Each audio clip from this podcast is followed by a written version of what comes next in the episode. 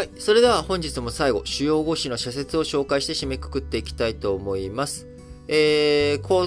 今日はですね、まあ、もう当たり前っちゃ当たり前ですけれども、まあ、各紙、あのー、ロシア、ウクライナの話についてね、取り上げておりますので、まずそちらからざっと説明していきたいと思います。朝日新聞、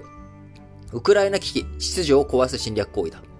日本政府は当面、他国の主権を顧みない国との平和条約交渉に意味はないことを悟る必要がある。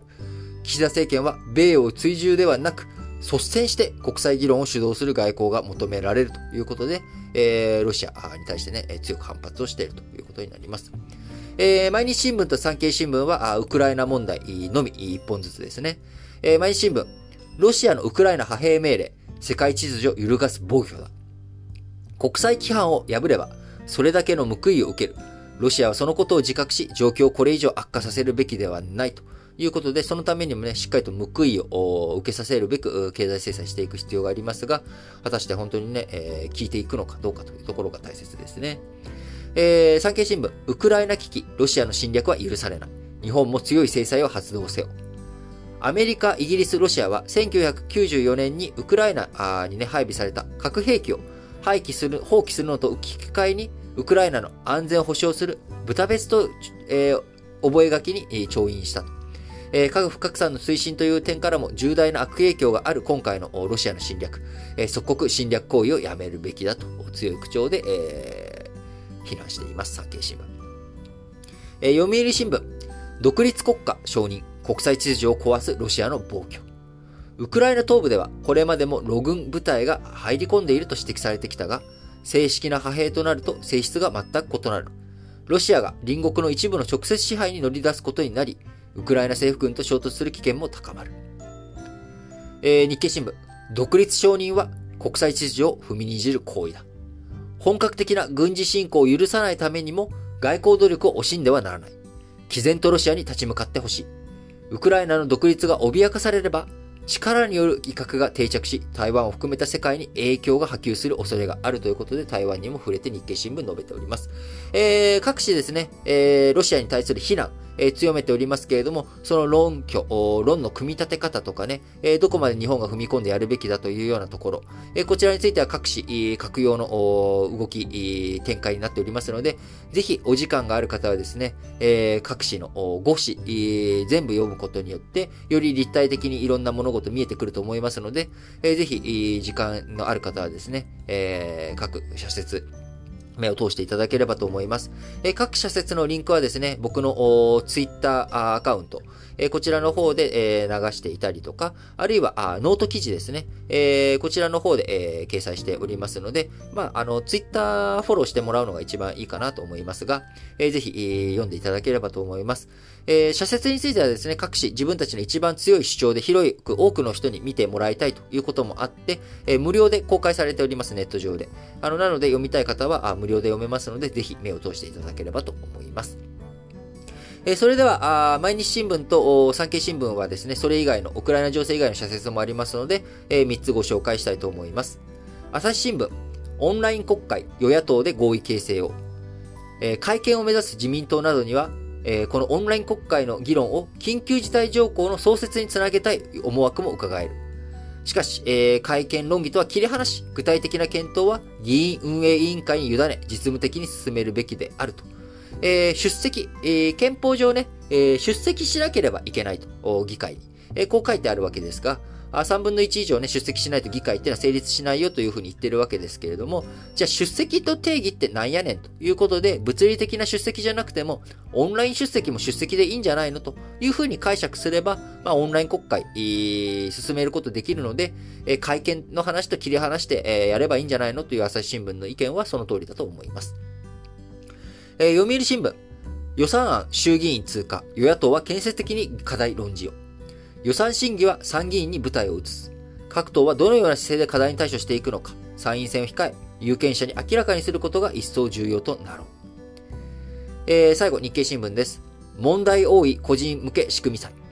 金融の世界で低リスク、高リターンといった説明はどこかおかしいという感覚を個人は身につけたい。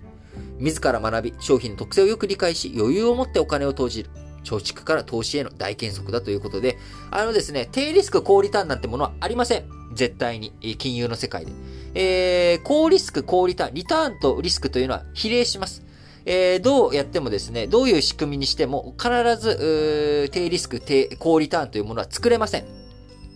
それが、作れる、というふうに言えるのはですね、リスクが、この相場だと低いので、リターンがでかいですよ、みたいな、まあ、こういったセールストークでしかありえないので、えー、仕組みとして低リスク、高リターンというものは存在し得ません。えー、金融工学で絶対そんなもの作れないので。えただし、え、いろんなリスクを低減してリターンも低減したりとかですね、いろんなことをやる、起こりづらいだろうなと思うものを、えー、組み込むことによってとか、そういう風にして低リスク、高リターンのように見える商品を作ることはできますが、えー、中身として実際に本当に低リスク、高リターンというものはあり得ません。え結果として、えリスクが生じなくてリターンが高ければ高リターンに見えるかもしれませんが、リスクがあいつどういう風に噴火するかというのは、やっぱりリリターンに比例するというところ、これはね、あの皆さん、マネーリタリテラシーとしてしっかり持っておいてほしいと思います。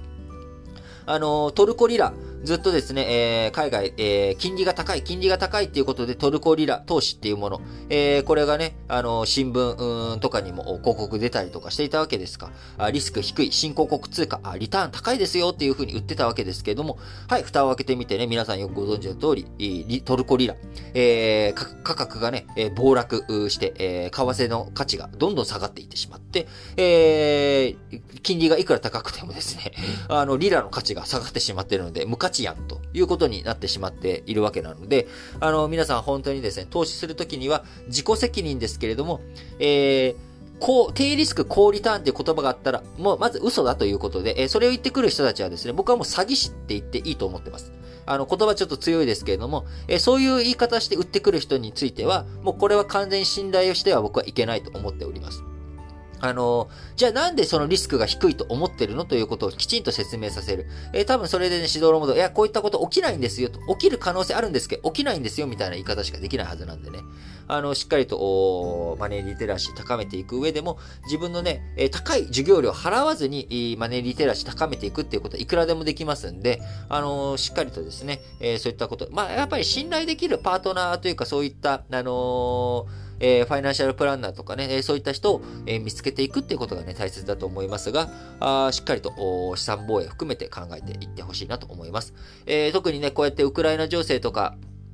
あの、起きてくると、えー、今までに想定していなかった事態ということにもなってきますので、えー、投資しているものの中身によってはですね、えー、大きく暴落するようなものもあったりすると思います。えー、今一度、パニックにはならないようにしてほしいんですけれども、あの、しっかりと自分の資産、内容、中身についてですね、見直していくっていう、まあそういったことが必要なタイミングでもあるのかなと思います。はい。